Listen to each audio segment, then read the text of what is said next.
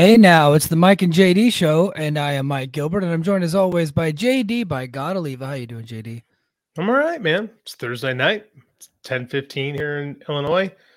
I'm exhausted. How about you, man? how's, how's the yeah, islands? It's, it's 5 15 in uh, Hawaii Standard Time. Um, dude, I had a two hour meeting today. Ugh. Like, uh, and I when I got back, I told my boss. He goes, "How was the meeting?" I go, "It was it was two hours." He goes, "Oh my god!" I go, "I was like, sir, we should really figure out a way, And the at least in the military, but I'd like this to go all the way up to the president that all meetings should be an hour or less. You don't have to have a two-hour meeting. You're not going to accomplish anything in a two-hour meeting. At that point, you're just letting people vent." right? Yes. Like people are just waiting for their turn to talk because they have something to say, but they rarely add anything to the conversation. They just want to feel better about themselves to make sure that their own opinion left their stupid head people just want to be heard, and I hate yeah. them all. I had a we have these new teacher meetings that we have to go to once a month, and I hate them. We get paid for them extra, yeah. but I hate them nonetheless. And last time we had the last mm. one, and this one teacher, she starts passing out papers. Can you fill mm. us out? And I'm like, whatever. I just want to get out of there. And she's fucking walking around making sure we're filling shit out like a teacher. I want to be like, the fuck you looking at? I I don't want to do this. Like, so I get it. And that was only 25 minutes. So I couldn't imagine two hours. Yeah, yeah, two hours, man. But hey, it's been it's been a uh, an eventful week, not only in the world of wrestling, but like politics, uh, football, uh, sports in general, news, television, everything. Uh, there's some stuff that we won't really get into, but I was just fascinated by just so many things that just happened this week. I, I like on Monday, like Monday is when like the, our top story, which I'll get into in a minute. that's when that dropped. But the same day, like Tucker Carlson gets shit canned from Fox News. Don Lemon gets shit canned from CNN. Like um, an hour within Aaron, an hour of each other. With, within wild. an hour. And then later that day, Aaron Rodgers gets traded to the Jets. And I'm just like, what in the world is going on? I'm expecting aliens to drop out of the sky. So, um, but that, you know, thankfully that, well, uh, not really thankfully, I kind of want to see that, see how that works out. But, uh, I think Earth deserves a, an alien invasion with all the bullshit that we're doing right now.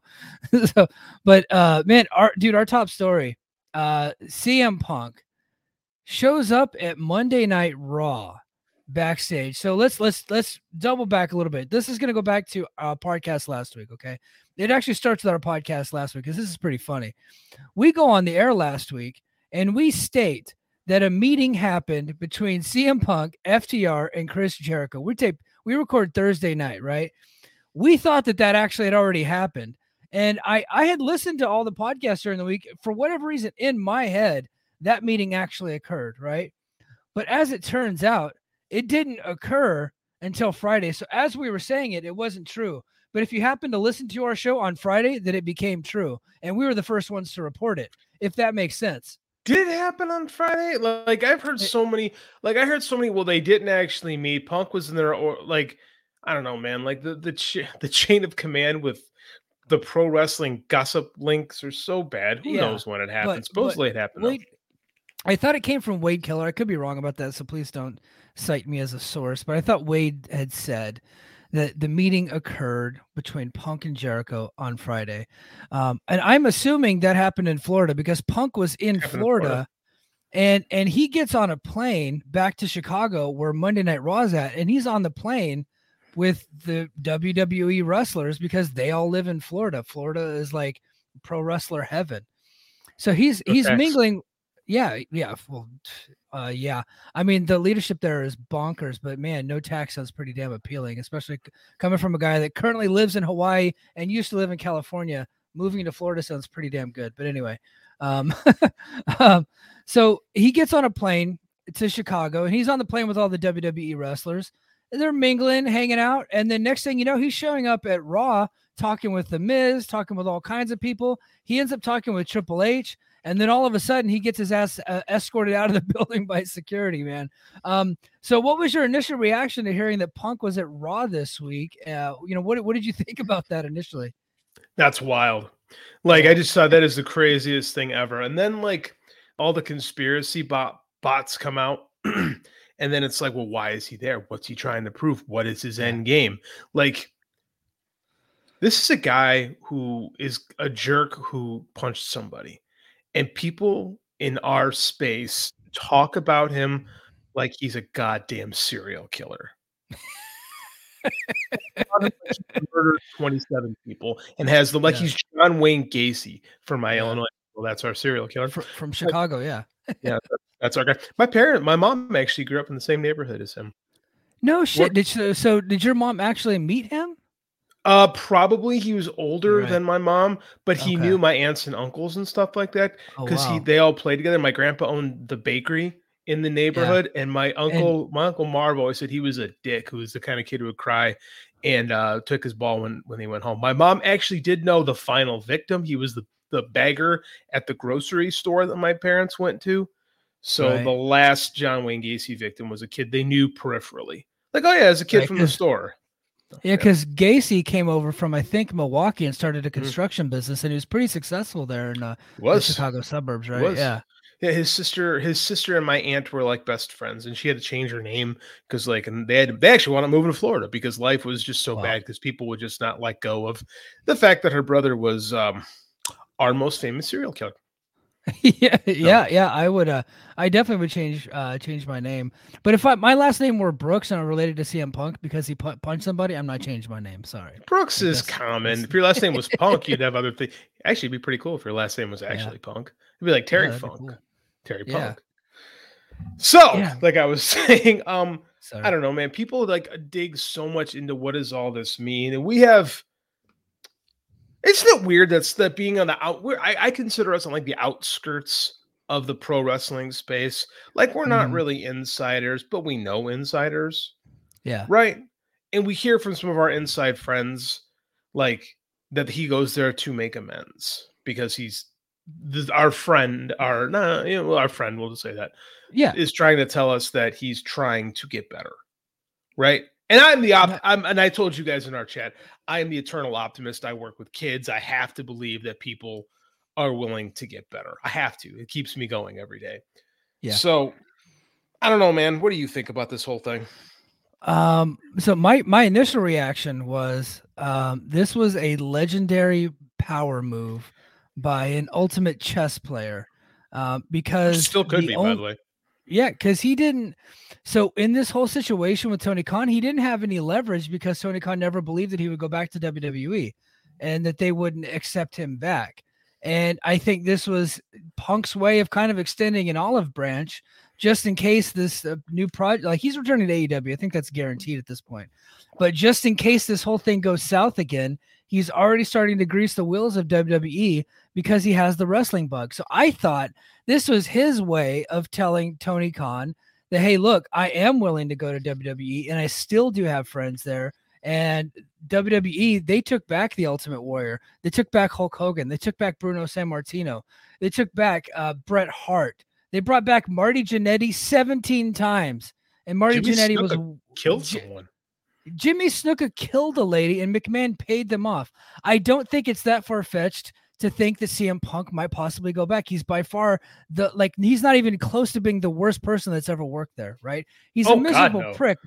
He's a miserable prick, but they I think they feel like they could probably make it work. So I I think that it was always like CM Punk wouldn't be willing to go back. Now we we do have a friend that says that WWE wouldn't take them back, but I think history has shown us that that just isn't the case. They always take you back. They always. have taken everybody back. Everybody. Um, so, yeah, uh, but after I heard that you know CM Punk, maybe he was trying to make amends. And and here's here's my thing on that. Like when you're and I'm a guy who's worked the 12 step program, mm-hmm. and I had to make amends with a lot of people because I hurt a lot of people. Um, what you don't do is do that in in front of a big crowd where everybody's seeing it, so that way people find out about it. You call them on the phone, you text them, you meet them at a park or a coffee shop, and then you kind of talk about what happened. And what you do in that situation is is that you go over them and you apologize for the things that you did wrong to them, um, regardless if they did anything wrong too. You don't even bring that up. You just bring up your your side of the story and you clean up your side of the street and and you try to make them whole with that Um, that's been my experience with that. Now, if somebody told him like, "Hey, why don't you just go backstage where a lot of people are talking to try to make amends to Triple H?" I think that would have been bad advice. The better advice would have been, "Hey, why don't you t- contact so and so who likely has Triple H's phone number? Why don't you shoot him a text and say, "Hey, man, um, I'm in town. Maybe we can get a cup of coffee." right or something something like that i don't know if that's even possible but that would be that would be the better advice I hear where you're coming from, but we're also assuming we're discussing normal people here. That, that's right? true. Yeah. We are talking about professional wrestlers who yeah. don't know how to exist when they're not in front of people. Right. And I think yeah. that when you're seeing, like, let's be honest, do you really think Paul Levesque is taking CM Punk's phone call if he just ran, uh, saying they have phone numbers? Like, I don't know. Maybe, maybe I've we always tell people that like you know the best way to make amends is just to go up and talk to somebody and he really just went up and talked to him and it might yeah. not it might have been a lot of things it might have just been like hey because it's apparently he didn't know they were in town he was just on a flight with these guys right, right. which is possible because like his life was taking him in different directions and like I said everyone flies up from florida you know so yeah. uh it's interesting like i said i i i choose to think the best of people i hope that he is trying to get better because like quite frankly, pro wrestling's a better place with him. And and this dude is amazing about is amazing at keeping himself in the news. Amazing. No, he I thought we were done talking about him. Um, we'll never be and, done talking about CM Punk ever. Yeah, I mean, I I assumed we'd talk about him a little bit because I thought that last night. So we originally heard that May seventeenth was going to be the the night of the announcement for the AEW Collision show that's going to be happening at the United Center on June seventeenth. So I I thought that we were going to get that announcement on May 17th. That we'd heard that a couple weeks ago in our in our group chat, right? We did. But whenever Tony Khan had a another major announcement, whatever he called it for last night, um, special announcement, or we'll hear something from Tony Khan, whatever. Um, I thought they, they were going to do the AEW collision announcement last night, but they announced the Owen Hart tourney, and that's all well and good. I'm excited for that tournament. It should be a fun thing. Um, but you know, Collision still hasn't been announced, although it like it's the worst kept secret in pro wrestling. It it is happening, and apparently that's going to be CM Punk's show. Now I don't know if if CM Punk is going to be writing the show, if he's going to be booking, or if he's going to be doing whatever. But very much like he's going to be kind of in charge of that show. At least that's what we're hearing from not only our friends, but it's been you know parroted by several podcasters out there. Well, you just jumped right into it. And um yes, I was trying to think of how we were gonna tap dance around that, but Mike just ripped the band-aid right off. Um, rumor has it that it's the punk show, right? It's yeah, the, the show's not even official yet. Rumor is it's the punk show. And he'll have again, whether he's booking, or whether he's just the, the guy, right? And again, Hogan was the guy in like mid 80s WWE, even though he was never the booker, so to say. Right. You know who was? Tito Santana for a brief time. Did you know that? Yeah, so it was George Scott for a while. Then I while. Tito had some. Then yeah. Tito, Tito had the book for a bit, and then it went to mm-hmm. uh, Patterson, which is interesting. Tito, a lot of people don't know that. Yeah. Um, hold on to that one. So, um, apparently he'll drive one show, and perhaps as a local troll, Rovert has assist has uh, insinuated that uh, Ro- uh, the, Rovert is that that is that that Trevor guy that uh, lives in Ireland? I think is that's name. I think his name is Trevor. Yeah. He's like a I heard, I heard, he lives in. Yeah, I heard he lives in a wood house. Go ahead. Sorry. Go ahead. uh, that's awesome. Um, yes. So that guy has has insinuated that the uh, Young Bucks are the creative forces on Dynamite, which yeah, you know, I don't know if I buy it either, but for the sake yeah. of the argument, I'm going to play along. Because it's yeah, more okay. fun if we play. It's more fun if we play tennis, right? Right. And uh, right. because again, that that feeds the narrative that these two hate each other and they can't be around each other, so they're going to be the uh, booking impresarios, for lack of a better term, for the two programs. Which, quite frankly, I don't hate the idea of on on on the surface level because I think if you're going to have two two hour A shows, they have to be different. I think that's the mistake WWE made way too often over the years. Is Raw? There's no difference between Raw and SmackDown. It's the same show. Uh, well, it's being booked by the same guy, right? Exactly, exactly. It's yeah. the same they, show. They have, There's no yeah difference. So in in the past, um, I liked what they have done with Raw and SmackDown because they, you know, for when SmackDown was at its peak for me, as far as my enjoyment, mm. was the early days when Paul SmackDown Heyman six. was booking it, the SmackDown Six, and then I think I think Vince and Bruce Pritchard had Raw, and then SmackDown was Paul Heyman and his crew, right? And then um, they were overseeing the. Um, I, I think Vince was kind of overseeing everything, but it was it was Paul basically having his ideas on on SmackDown. I I, I like the idea. Just got a message from a friend of mine who works in okay. WWE. So you continue that for just a second because I want I'm getting a scoop. Oh, okay. Well, JD's getting five. Uh, hold, hold on, hold on to the scoop because I want to hit the button, but I want to finish this conversation. Well, I'm first. not gonna. It might take a while. I might not get the scoop okay. immediately, but you know. Oh, okay. To, oh, okay. I'm yeah, playing I, I for I'm I'm digging. I'm digging. Yeah. So Ro- Rover is speculating that the Bucks have been since March booking AEW Dynamite. I don't know that that's true. He is not he's not a journalist, so he can just say stuff and be wrong and there's no repercussions because no one takes him serious anyway. But there's been times when he said stuff and it ends up being true. So I don't know what to believe with that guy. But let's just say for the sake of argument, it's true that you got the Bucks on Dynamite, booking Dynamite, and then you got you know, CM Punk, FTR, those guys kind of running the deal on on Saturday nights with Collision. I think I like that idea because they th- those entities have very different philosophies. Yeah. Um, like on Wednesday night, it's the Shawn Michaels crew, and Saturday night, it's the Bret Hart crew. Right? It's like Isn't more, that weird? more more modern stuff on Wednesday and lucha influence type stuff on Wednesday. But then when you get to when you get to Saturday, you're going to get Stampede, you're going to get Mid South, um, and maybe even a little bit of ECW, that that type of stuff, um, because I think they are they're influenced by all that stuff. Um, so I, I I find that to be a very interesting thing, and just looking at it on the surface, you know, if you're telling me Shawn Michaels or Bret Hart, I'm going to go Team Bret Hart every day. The problem is AEW Collision airs on Saturday, so I'm not likely to watch till Monday morning. But well, let's say this were on a streaming service of some sort where one could access this footage Ooh. any time.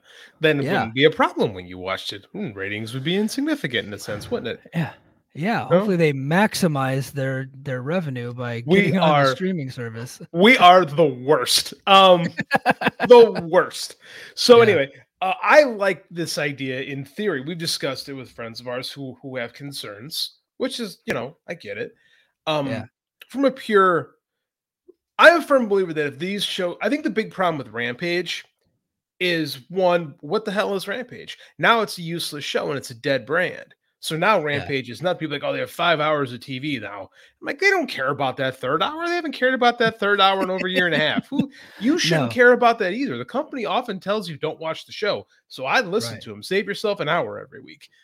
Yeah. Like, so if you're gonna have two different shows, they have to feel different and that's been the mistake that I think Vince made over the years. Is like, and again, when when when they brought back the brand split in 2016, I thought SmackDown was the better of the shows, right? It was the the Dean Ambrose show and the AJ Styles show when those mm-hmm. things first splintered off again. It was fun until they watered it down again, right? They just they can't help themselves. So again, we we tend to fall into history repeating itself and assume that you know the second ratings tick on one, you're just going to go back and repeat the other. But it's like it doesn't seem like there's going to be hard brand splits. It's just going to be the main guys will be here and here on those shows, and there'll be some intermediate, some mixing between, which again, I'm fine with, as long as they feel different, right? Yeah. Which I think I'm okay with, and I'm I'm I'm more than okay with it. I I I like this idea in theory, but um, I think that they're going to need I think Tony Khan's going to need some help kind of keeping all this together because like it's a lot, right? And I think that he's a busy dude and he probably needs someone to kind of help help him keep this stuff straight. Like uh yeah, like a guiding hand if you will because I think that he just doesn't he just doesn't have the time to kind of oversee all of this on his own. Yeah, you know, you can't you can't create more hours in the day and the guy's got 17 jobs, including like the Jacksonville Jaguars made a big trade tonight in the NFL draft. So like they're they're they're movers and shakers. Um, you know, before we get to the next topic, um, I my question is so about Punk specifically. Okay, let's yeah. let's not even talk about the Young Bucks today because I, I think they you know their track record speaks for itself. you know, Punk doesn't really have like a history of of booking and writing television, right? I know he's probably had a big hand in all of his own programs, but I have not seen any evidence that he's capable of doing that for other people. Now he might be have been doing that for a long time. I just have never seen or heard it. That it could be. So, you know, what what makes what about him makes us think that he could actually book a wrestling show that people like and B does he have the maturity level and the power uh, and the um, the leadership skills to handle that kind of responsibility of essentially guiding and managing the creative of talent? This is where the Mike and JD thing works real because we got one guy who's your expertise in life is you know leadership and, and helping people manifest leadership, and mine really is focusing on on creativity and what you know and, and you know motivating creative types. Um, so I'm very excited about doing this here if we are to assume that CM Punk played an active role throughout his career, the one thing you can say about him from Ring of Honor on is that he's done stuff that is memorable. Mm-hmm. From the summer of the original Summer of Punk angle in Ring of Honor, which again was booked by Gabe Sapolsky, but I'm I'm of the mind that Punk had a firm hand in helping shape that.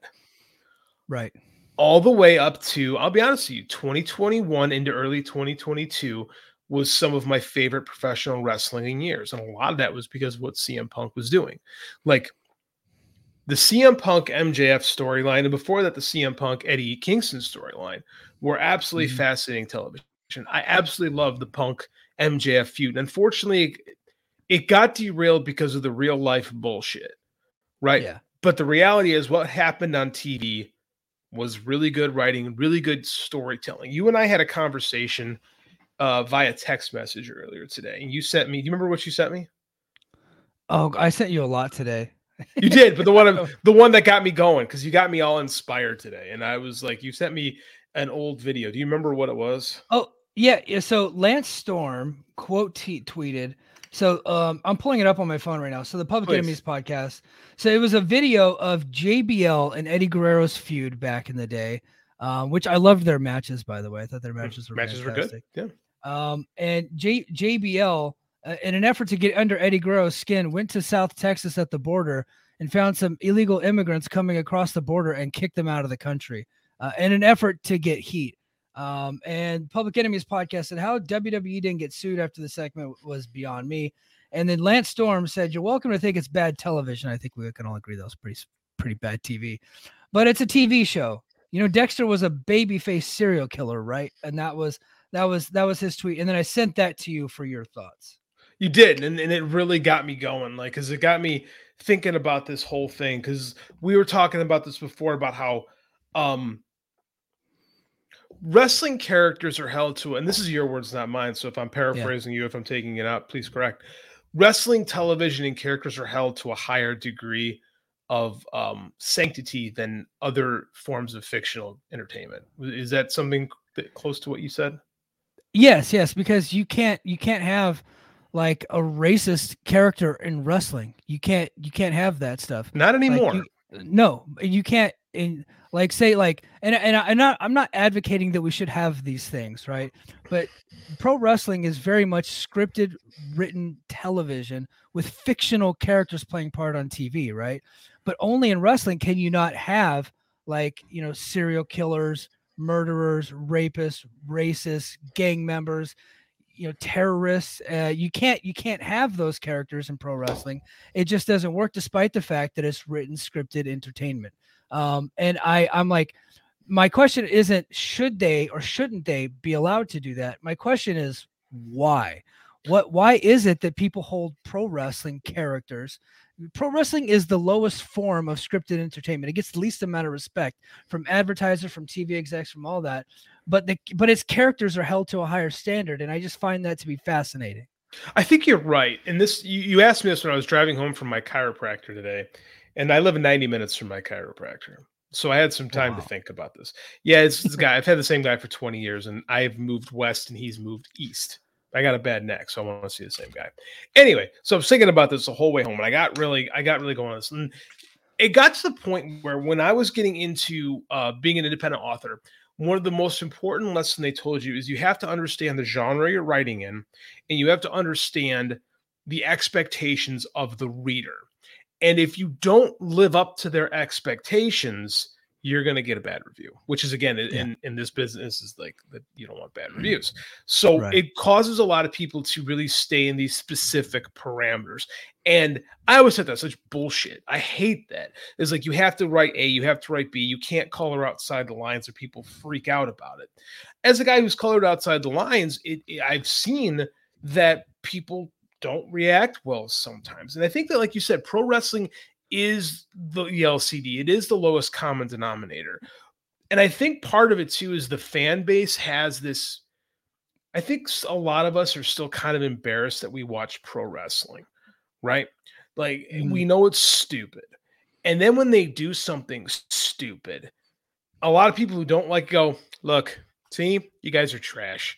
And then we get like a lot of people get super defensive about it right? Because mm-hmm. we don't want to believe that we like trash, even though we all secretly are embarrassed by the fact that we kind of like trash. So I mean, it, so it creates this overreaction, but at the same time, they feed us trash, right? They don't. They don't. They always pick, especially WWE, but they're not the only ones guilty. This like this is pro wrestling in general. They always pick the low hanging fruit, and the reason, okay, I was thinking about this. The reason why is because pro wrestling, it's like kabuki theater. It's this very big performance, right? It's a performance art that's very that's that's not subtle, right? You have to play to the cheap seats. And you can't you can't be subtle when you're doing that. You can't have Dexter, right? You can't have this super nuanced character that has these layers because that's just not what people go to pro wrestling and expect. Now it's weird right. because New Japan exists in this world where everybody kind of is in the gray. Like there's not true faces, there's not true heels. Anybody can can fight anybody, and everybody kind of exists on that same level of gray. Some people are more toward the black, some people push more toward the white, but everybody's kind of in the same spot. Whereas traditional American wrestling, we're very much these are the good guys, these are the bad guys, mm-hmm. but it's also limiting, and like it's it's really hard to create subtle characters it's difficult to the point where I don't I, I can only think of a handful of times that it's been done effectively. And when you can't play those subtle lines where you can't you can't have your kick because one these guys aren't actors right? They're wrestlers. They want to wrestle. The ones that are good at acting kind of wind up making their way into acting. Yeah, right? yeah. so the WWE has for decades tried to figure out how to do this. So what do they do is they give these guys these soliloquies to perform. And nine times out of 10, they're bad. They're bad. They're not good. It's not what people are trying to do. And AEW has been doing it lately too. So you get this clusterfuck four pillar storyline, which boy, have they just bastardized that term. like it's yeah. it's just not it's just not what pro wrestling is. It doesn't work. And you can't you can't hold the character you cannot hold those characters to that same thing. But when you try and when you try like the, the j what do we remember about jbl and eddie guerrero? We remember that match that eddie had where he's bleeding oh, all over the beautiful place. match yeah. that's what pro wrestling is. Nobody i completely forgot about that dumbass thing with jbl and you know the illegal aliens. It's stupid. It's absolutely stupid. It's sophomoric. It's base. It's very the base. It's the, it's the worst thing you could possibly see. But we don't remember that we remember the match, right? Yeah. WWE for decades has been so into trying to create these things that get people talking. Ooh, controversy. Ooh, ooh, let's get controversial. But that's not that's not what connects to people. It's always, always that personal emotion of I don't like you, you don't like me. And that's what I really liked about CM Punk. Mm-hmm. As his AEW in particular. Him and MJF were creating subtle characters. Punk leaned in. And again, from the time he came back, a big part of his story is I'm a big dick and a lot of people don't like me. It was what the entire Eddie Kingston feud was about. It was about what large parts of the MJF feud were about. And then MJF was the same way. And you started building sympathy for the MJF character, right? Remember that whole thing he did with the picture of him and Punk when they were kids, when when MJF yeah. was a kid? This was one of the most fascinating promos they've ever done because both these guys are really good at it. You really started getting into like actual human emotion. and people didn't know how to react. A lot of people, like, well, Punk's clearly going to turn heel, MJF's clearly going to turn babyface because like we don't know how to handle subtlety in pro wrestling because it's so rarely done right. They did it right there. And they wound up having this great that whole "Be My Valentine" thing, where Punk came out to you know the um the the uh, uh, AFI song that I loved, and I was told I was a, a nerd who should stay masturbating in his basement because I thought that was great. I'm a piece of shit. Never forget that. Uh, we don't get that very often. It wasn't melodrama. So that's why I'm hopeful that Punk could. That's a long way for me to come back to this. But I think that but I think that Punk, in the little bits of stuff that he's done, can pull off some interesting character moments. Now, that's mm-hmm. what I see as a strength of him from a creative side, potentially. I'm not saying yes or no. I'm saying what I've seen and kind of like, because again, you gave me this whole thing and my brain just kind of exploded on the ride home. Now, you have concerns that from your background, you know, um, helping shape young leaders, that maybe yeah. this wouldn't work so well. Yeah, well, so I, I, think we've seen that he lacks something that very important that you would need if you're going to be running a show. It would be leadership skills and management skills and managing the expectations of talent, getting the talent to buy into your ideas, listening to their ideas, and having the wherewithal and the the um, the ability to be able to tweak it and then communicate that effectively. Effective communication is uh, is a top component of, of effective leadership, right? Um, now people will think, oh well, Tony is Tony Khan's the actual leader there. It's not CM Punk. Well, that's not true. There are different levels of leadership. If CM Punk is say the booker or just the main guy on a on Collision, he's going to have two types of leadership, right? He's going to have position power, and he's going to have personal power. Position power meaning like, hey, in his position, he's running the creative the ideas all flow through him. He's going to be saying yes or no. He's going to be tweaking. He's going to be saying, "Hey, I want this person to to beat this person. I want this person to lose here," and then we're going to end up and culminating the feuds here and there. That takes a that takes leadership skills, right? He's going to have to be able to communicate that stuff down right? And that's his position power. He also has personal power, and we've already seen him fail with his personal power already because personal power is one's charisma, it's one's name, who you are, the, the way that they see you. Like he has power over people just by virtue of who he is, the fact that he's so famous that a lot of these kids grew up listening uh, to watching this guy wrestle. A lot of these people wanted to be CM Punk whenever they got older. He has a power over them right? And and he has already kind of abused that power with what happened with the Bucks and Omega and, and Hangman and Page. Now those guys weren't completely innocent, but he could have absolutely handled those situations very differently. So we're already seeing that he has had some trouble in that area. Now the man with the, the most power is Tony Khan. He has what's called legitimate power, right? He's ultimately in charge, meaning CM Punk very likely can't fire anybody. Um, for instance, he can't fire Colt Cabana, who still currently works there, right? He, but he could try. He Does might be able to. He, he, I, he, he people. Does he well, work there? Thought, yeah, well, I, I've never seen him, but I get the feeling he's still collecting a paycheck. But, but, but CM Punk, contrary to popular belief, can't fire people, right? He can make suggestions that somebody should be fired, but he doesn't have legitimate power. Tony Khan's the only person in the company that has legitimate power. CM Punk has position power if he becomes the booker, and currently he already has personal power in that company, and, and we've seen the personal power already uh, fall by the wayside. So I have I have questions there.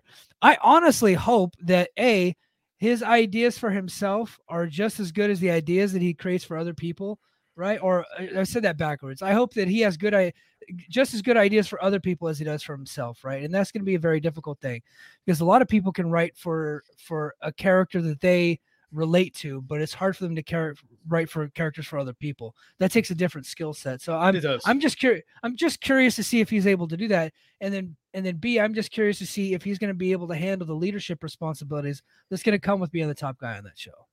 So one thing I think that I, I, I don't think you're wrong by any of that, and I think that's that's gonna be the true test. And I think that's why um, if this is to come to fruition, his um, staff is going to be really important, right? Yeah, the people yeah. he surround the people he is surrounded with, and like Tony Khan's going to have to like be the boss of boss because like I was thinking about this. I see this the phrase inmates running the asylum and like that's a really bad thing. We attribute it to WCW, and there's this idea that you know, oh, you can't let the inmates run the asylum. It's this idea that creative people are crazy and irresponsible and by nature destructive. And I think that's just the dumbest thing in the world because through the vast majority of professional wrestling's history, the Booker has been a talent on the show, right? Mm-hmm. Like Dusty Rhodes booked Crockett, and it wasn't his fault they went out of business. Like Jim, Cro- it wasn't Dusty Rhodes' fault that Jim Crockett couldn't talk to his accountant.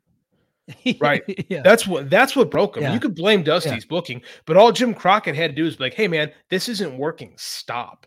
And or like, we're spending way too much money, Dusty. Yeah. Your ideas are bankrupting us. Yeah. How about no? How about yes. no? That's what I'm saying. That's not on Dusty. Like, Dusty's job was to create TV. So I mean, you yeah. say, hey, he broke the company, but I mean, like, it really wasn't that. Bill Watts, who booked WCW, actually ran Mid South, but like my favorite era of Mid South TV was booked by Bill Dundee, right? Mm-hmm. And he was in the company. He was like low key at the time, but he was in the company. And Jerry Jarrett, Jerry Jarrett had this thought that, that a Booker's only good for about six months or for about two years. Excuse me. His uh, Booker's good for about two years, and then he needs a break. Um, as a guy who's done a lot of creative endeavors, you kind of expunge what you got, and you're kind of tired and need to recharge. So that's yeah. why in Memphis, him and Jerry Lawler and Dundee would switch every six months. So mm-hmm. I mean, this has this has happened. Like I said before, Tito Santana was booking WWF in 1986 while he was the Intercontinental Champion. Like, it can be done. So I mean, like, I think the idea of the inmates running the asylum is something that that people in power put on those beneath them. It's a phrase that, like, mm. oh, you know, we can't let the people underneath us have any power. We have to make sure yeah. we justify our position. So, I mean, like, I, I hate I hate hearing those kind of things because it says that people who have power are stupid, or people, me, people who have creativity are stupid. Well, like you go into any right. movie set, the most creative guy in the set's the director. He's the guy running the show. Yeah. So I mean, like I think I think it can work. Now that being said, is you have to have a ball like you. I don't want to get in trouble, but I'm going to get in trouble. You have to have a Bill Watts standing over you that will say no, stop. Yes. Yes. Right. And can Tony Khan be the Bill Watts? I don't right? know. That's the question. Yeah, that's the question. Tony Khan kind of has a history of hiring, you know, those guys, all their friends, and you know what I mean. And and it's like I, I, I do worry about that. I do worry about the AEW product getting uh getting a bit um diluted. You know what I mean with the, with the two products. But I'm hoping for the best. Um, I think we've uh I think we've gone a long gone a long time on the CM Punk topic. Uh, yeah, I want to get to the next topic. Um, so there is another lawsuit out against WWE. One of their former writers uh, filed a lawsuit against WWE alleging that other writers were making racist pitches in the writers' room. Um, and then ultimately, she ended up being fired over stealing a WrestleMania chair, of which she was one of many people who took one of those chairs. I'm not saying they stole, but uh, that's what she ended up being fired over. One of one of the pitches.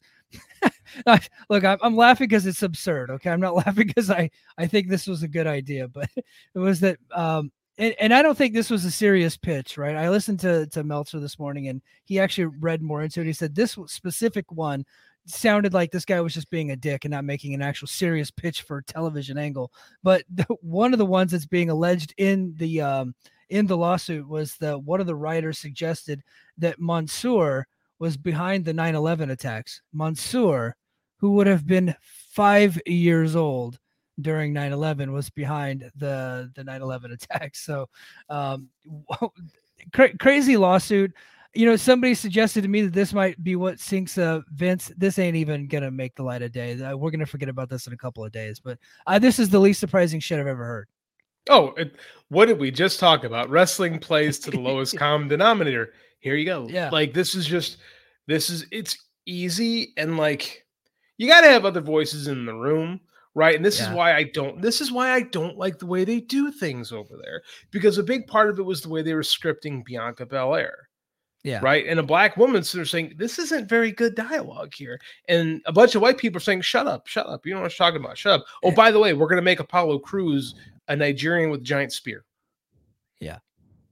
It's like hey we just watched black panther let's do this right? And we're going to make him we're going to make him talk with an accent. Like yeah this is why I just I roll my eyes when people like defend this company for any any reason whatsoever. And it and it's you know it's a bunch of writers just throwing shit against the wall, coming up with all these mm-hmm. crazy ideas, right?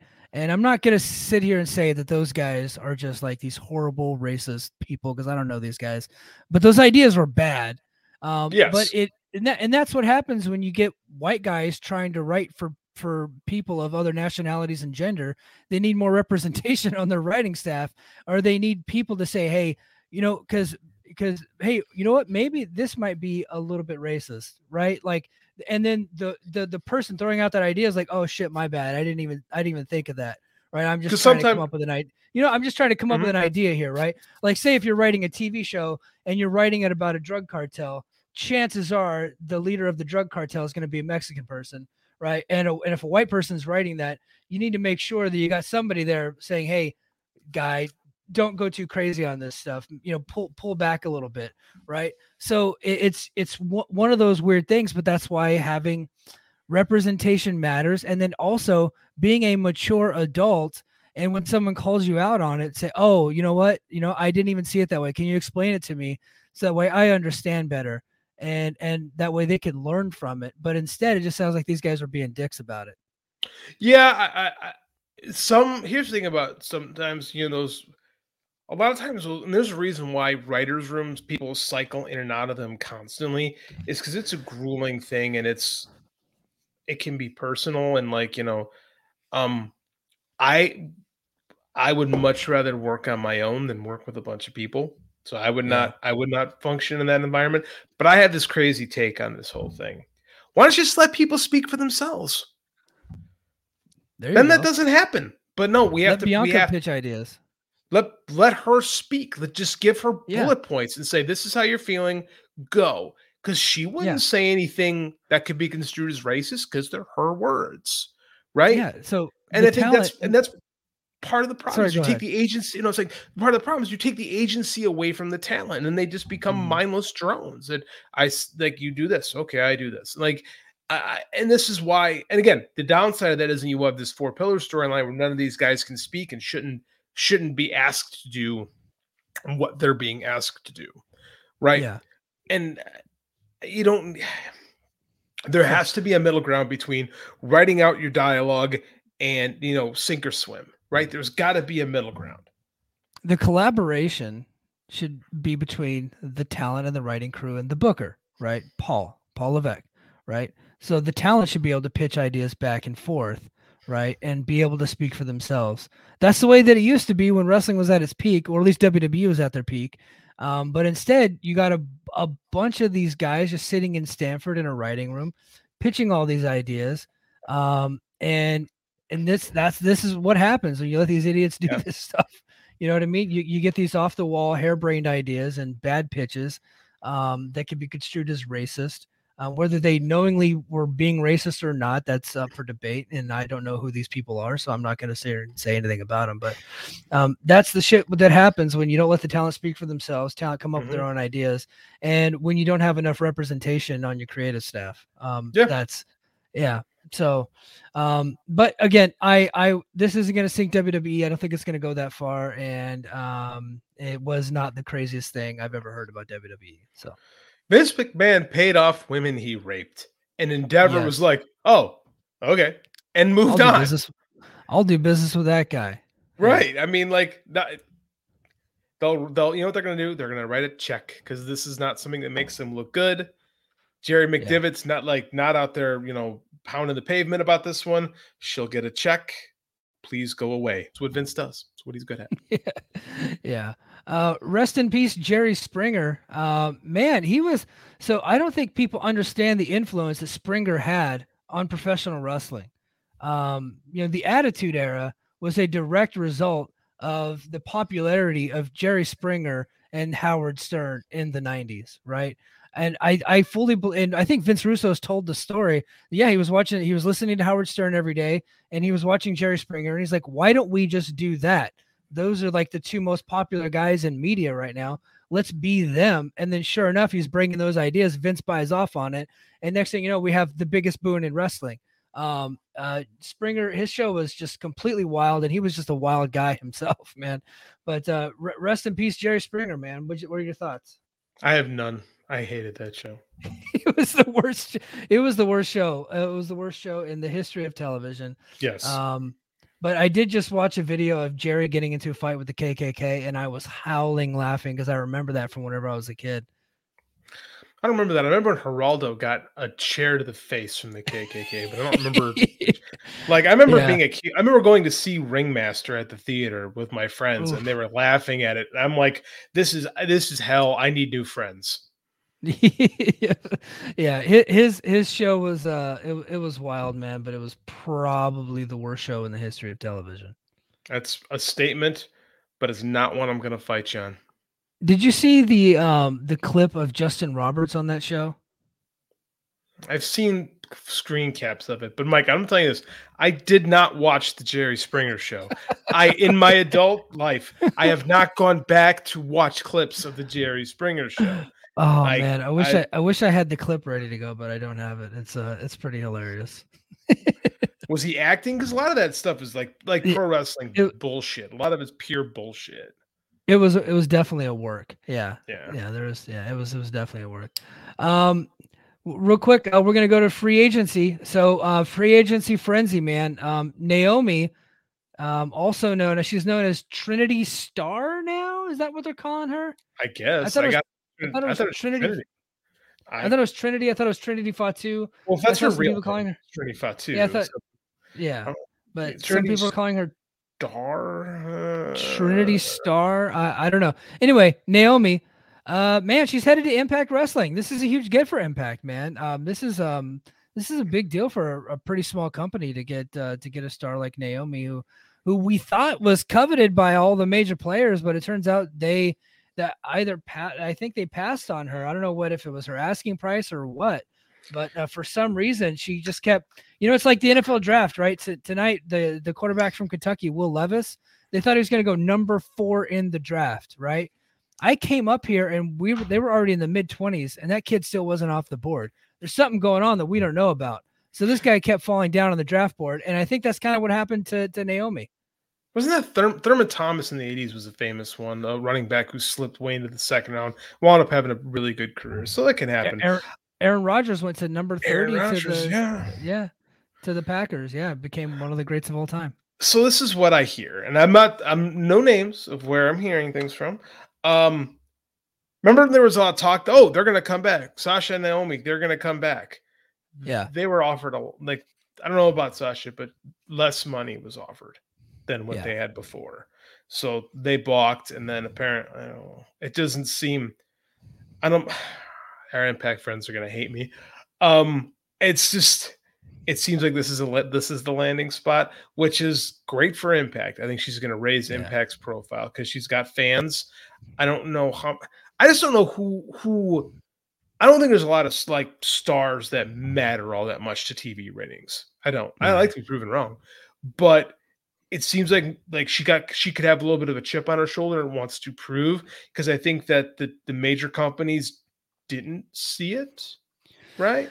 Yeah, well, I mean, she's not there, and and she's in Impact. You would assume that she'd rather be in front of you know more people with more money, but she's in yeah. Impact with less people, and I don't know if she's getting less money. I can't speak to that, but no, I don't know about that. Watching, yeah, but I mean, like, hope so. Hopefully, her attitude is going to be like, I'm going to be the focus of this show. I'm going to prove to everyone why I am what I think I am. Like this is a really gamble on yourself kind of moment, you know? Yeah. And it's uh this is where people either step up or step out. Yeah, you know, I, I I'm excited for Naomi. I'm excited for Impact. Um, I think this is a big get for them. Their um, their women's division is looking pretty strong right now because you know, I know we talked last week. Jordynne Grace was uh, becoming a free agent, but she's on the upcoming tapings, and she got a big victory over Masha Slamovich tonight. So something tells me she's sticking around there for at least a little while. Um, I, I, don't know how how much longer, but she's there for at least a little while. But you know, you get Deonna, Masha, yeah, Mickie James should be coming back. They just signed Jody Threat. They got Kilynn King.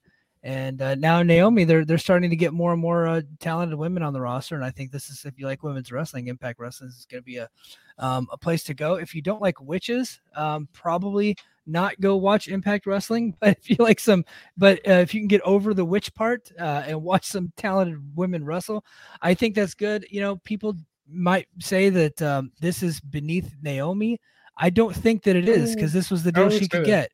Right. Yeah. And and like and, and like um if you're a pro wrestler, no company is beneath you, right? You don't lower no. yourself to anybody, you bring them up to you, right?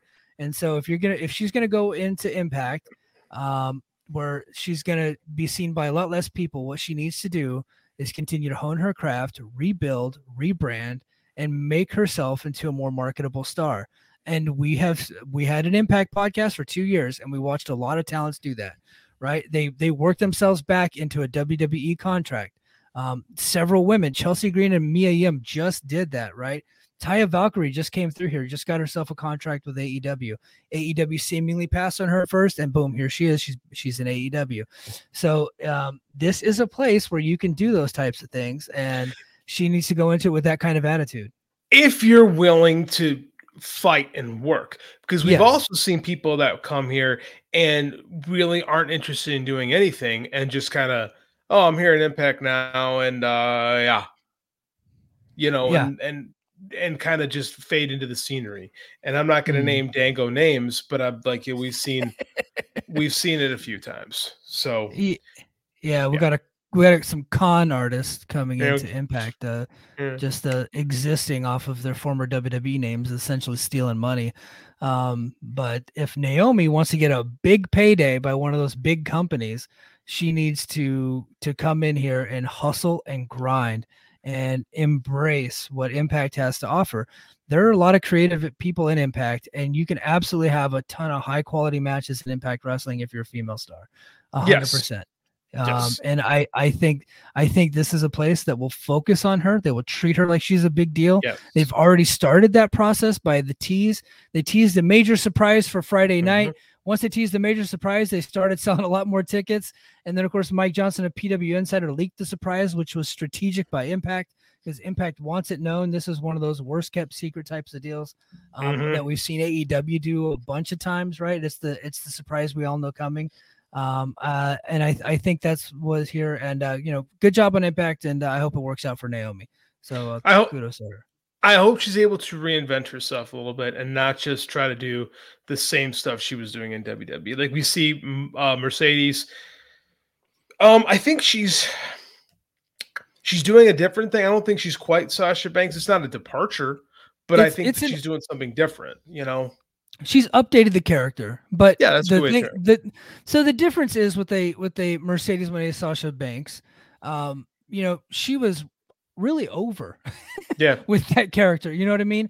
And mm-hmm. so she's going she's going to new japan so she doesn't want to completely abandon that character because that's been working for her. She just needs to make some updates to it which she has done the wardrobe and the name and the music and some some of the mannerisms. She's got a couple new moves. But with someone like fucking fandango like he wasn't over. What he was doing wasn't working. But he still brought that to the smaller company hoping that he can get by doing that instead of using this time to be able to refresh, rebrand, and rebuild his character. He did it the lazy way, right? Same with Big Kon. Same with fucking Santino and these other cats that are going over there. So it's uh, there. There are different ways to handle it. You can be Steve Maclin, mm-hmm. right? You can be Mercedes Moné, or you Drew can be Galloway is the one Drew that I Galloway. point out. It's the perfect example. He mm-hmm. completely mm-hmm. rebuilt himself, and and he was in the old TNA. And I have the ratings, folks. I have the documents. I have the numbers. Destination America wasn't really doing too much better or so much better than what they're doing right now on AXS. And in fact, uh, right now on AXS, they're in a better spot than they were in Destination America. They had more people watching back then. It was a different time in television, but they were also filming in that studio with about 17 people right? Impact right now is touring around and they're getting four, five, six, seven, eight. Uh, I think they had a thousand people at a show earlier this year. So mm-hmm. right now, if you're a Naomi, I think this is the perfect spot for her. No, I, I agree. Like I said, she's got an opportunity. I think she, if I'm her, because she kind of made a she gambled, right? She yeah. gambled with her friend.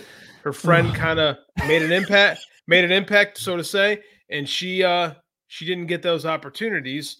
Yeah but now she's got one, and it's going to be like, okay, what are you going to do with the? Because Impact, you said Impact's going to shine a big spotlight on her, mm. and mm-hmm. I'm really curious to see what happens.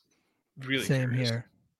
Man, Roderick Strong debuted on AEW last night out what of nowhere. Dude, nobody in this business can keep a secret, but all of a sudden they keep this one. I know. Hell? How did that happen? How did WWE not release a press release saying, "Yeah, we thank Roddy for his three, four years of service. Good luck." Yeah. They've been doing it to everybody now. They talk about those things. How they let that? How did that stay? I mean, when you think about it, the jump makes complete sense. His wife is there. His yeah. friend there. He wanted to come here. I know our buddy Scott thinks he was being perfectly used in WWE, sitting home watching television. That's like the been on TV in a year. In yeah. a year, Scott's go. Oh, that's the perfect use of. He was perfect in NXT, not on the show every week. That's like Miro. Miro's being perfectly used in AEW yeah. right now by not being right. there. Like same right. same argument. I love you, Scott. Yeah. Um, yeah, it's a good pickup for them. It, it is. I um, you know, Roddy's been around a long time. He was in TNA. He had a long run in uh, Ring of Honor, and uh, mm-hmm. of course, I thought he had a really good run in NXT before Undisputed yeah. Era eventually broke up. And then he he tried to do that Shooters Club, and it just didn't work out. And then they, they fired everybody. They I know, and then everybody. They, and then they went to NXT 2.0, and then he was like, "Fuck this, I'm out." Well, they fired his wife, and he was like, "I'm out of here. I, I don't want anything to do with this." But um, you know, he's been sitting at home for what a year, year and a half. Like a, at least a year. Like, yeah. um, it's fun. It's funny. Bobby Fish all of a sudden wants back in AEW after half. You know, it's funny how that Crazy. works out. You know what? I I wish I I wish I could call Scott D'Amore right now, because honestly, it would be the perfect thing for Impact to do. It would be to bring Bobby Fish to Impact this weekend because the Undisputed Era people are in the news right now and everybody's making Bobby Fish jokes. Just roll with it. Just bring the guy in. You know what I mean? Where, where's like, the lie? Yeah, where's the lie? He should be selling "Where's the lie" T-shirts. He really he should. should. Be, that was a thing he, a year ago. He really let it, that go, and he should have done. It needs to be "Where's it. the lie" with the fish symbol. With the fish, yeah. Yeah, and then he needs to show up in Impact Wrestling, and the guy can have good matches. Like Bobby Fish yeah. can fucking work. He's he's really good. Can't cut a promo, right? No, he's nor should he. No, but you know he could come in and work some matches and sell some gimmicks. Uh, I I think you know he could be Johnny Swinger's tag team partner. Let's do it. But um, I'd watch that.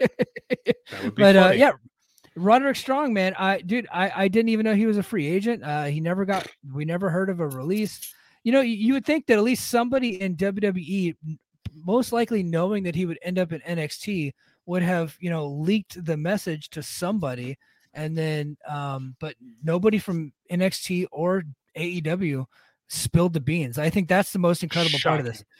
Roderick, Roderick, Roderick Strong, really good wrestler, not going to sell a goddamn ticket. I love Roderick Strong, really good wrestler. No one cares about him. But no, I think he's. You know, I think he's there to prop up Adam Cole, though.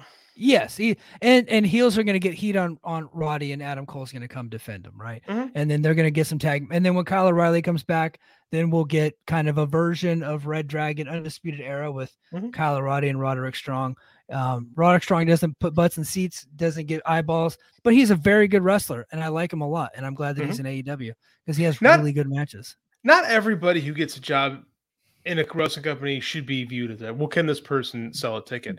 No, right. I mean, realistically, realistically, the uh, there's only a handful of people who sell tickets on their own. Brands sell tickets. Performers yeah. don't sell tickets anymore.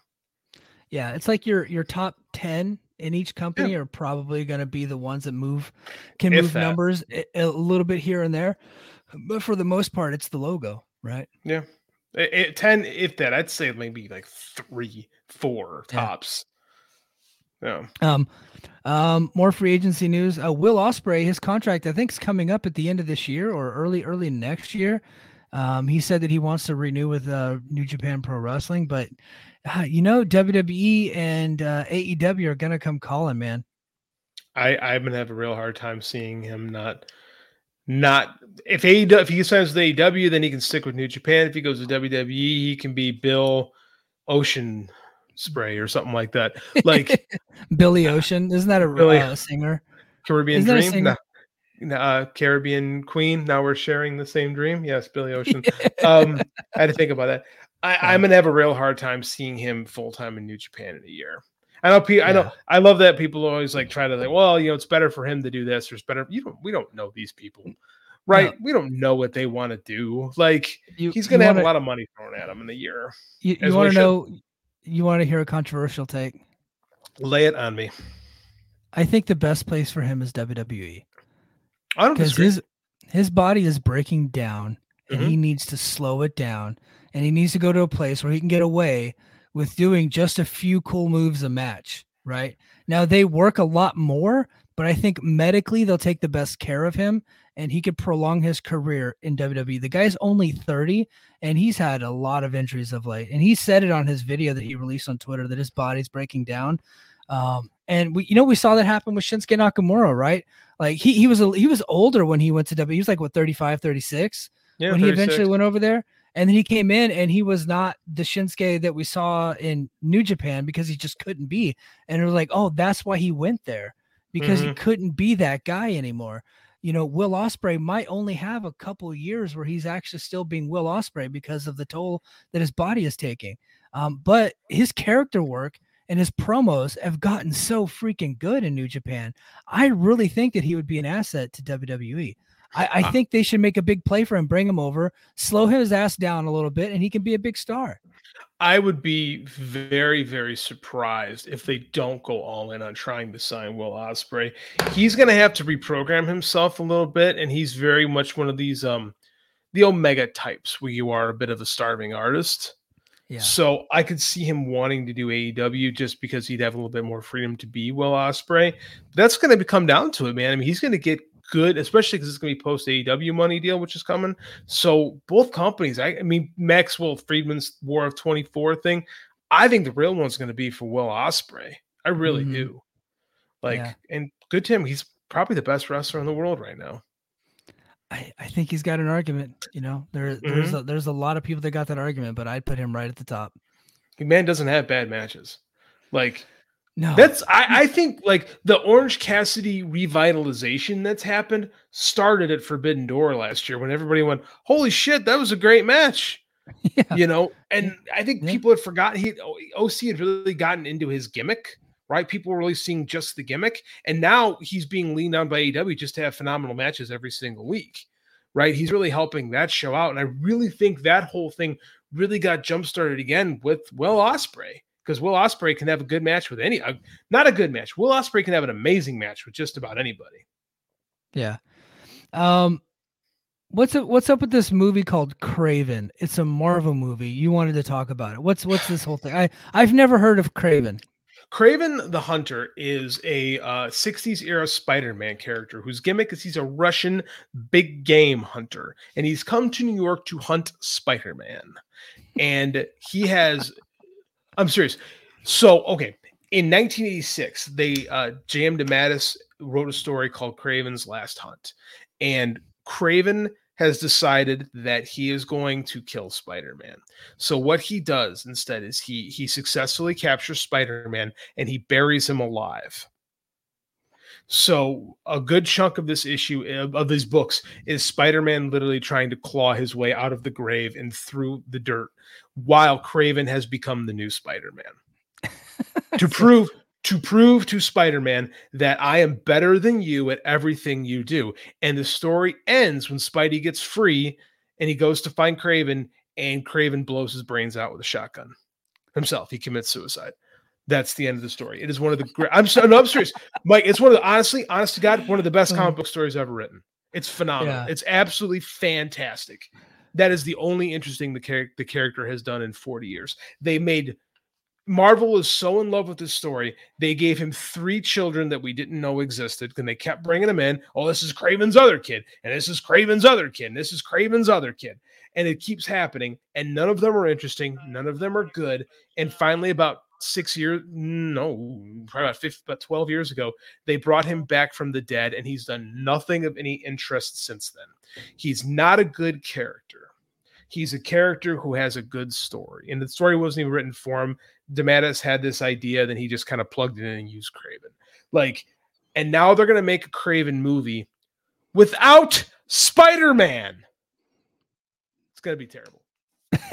so they're just they're just taking this character and then are they going to create a new story based off of this character just omitting spider-man altogether or are they going to do a series of movies where eventually spider-man like he's like, oh fuck it, now I'm pissed at Spider Man. We got two Venom movies that haven't seen a single spider. I, I yeah. Well, I, I haven't seen a single Venom movie. Are those any good? No. Okay, yeah, because I they didn't look that good to me. It was Tom Hardy they, that's in those movies. Tom right? Hardy and the Morbius movie. Like Sony, Sony has the, the Spider-Man library, but they can't make a Spider-Man movie right, so they had to go to Marvel to help them make Spider-Man. They, the Tom Holland Spider-Mans are really good. Yeah. But they still keep trying to make money up the Spider-Man train. So they've taken all these ancillary characters and tried to make movies about them. None of them are good. They're all bad. They yeah. suck. And this is going to be another another sucky ass movie. You know what? I I you guys probably won't enjoy it because you guys are like like you and Jeremy, you're like in, in the Josiah. Well, I would say hardcore fans of Batman. But I watched I watched a movie over the weekend, uh, a new Batman animated film called uh, Batman When Doom is it called When Doom Came to Gotham? That the Doom that came to Gotham. Big that, fan. It, I I liked the movie. Did you watch the movie? I read the comic. Okay, so it's like set in the 1920s, right? And like Batman is like he had left. I'm not going to spoil the movie, so don't think I'm going to do that. But anyway, he, he ends up leaving Gotham. He takes, he's doing this exploring thing. He's like in Antarctica or something like that. He's looking for Mr. Penguin. And then he, he ends up coming back, and like these evil spirits have taken over Gotham. Um, and Mike, there's like a new take on a lot of the characters that you know and love from the Batman series. They have their like their own spin on them. I I had never seen before. Are you familiar with a writer by the name of H.P. Lovecraft? No. Okay, so Lovecraft so, was. Would, oh, this is a book that no, is basic. Oh, this story is actually a take on a famous Lovecraft, a eh, semi-famous Lovecraft book. Lovecraft is kind of like this, the godfather of modern day horror. He was this pulp writer in the 20s and 30s uh, Cthulhu. Are you familiar with the the great elder god Cthulhu, the giant octopus face thing? so, so Jeremy was making jokes about Lovecraft and Cthulhu. I thought Cthulhu. He was talking about a Metallica song. That's where it's from. The song, okay, famous okay. love, the call, the, the yeah. Call of Cthulhu. That Metallica okay. song comes from one of Lovecraft's most famous books. Um, you've seen the Evil Dead movies, the Necronomicon, the Book of the Dead. That is yes. from Lovecraft. Lovecraft wrote cosmic horror. This idea that what exists in space is old, it's evil, and it's indifferent to our existence. Like it's so bold, it's so big, it's so vast that we are insignificant in the face of it. And if you look into it, if you were to look into these elder gods, you would go crazy. Right? That's kind of like the the overarching theme of all Lovecraft's work. And this is a Batman story firmly planted in in that work because like the Doom, there's a book called The Doom that came to something, and I can't remember what it's called off top of my head. But Lovecraft had Arkham was one of his cities, so there's lots oh, of Batman oh, okay. influence from Lovecraft. Like, like there's so many.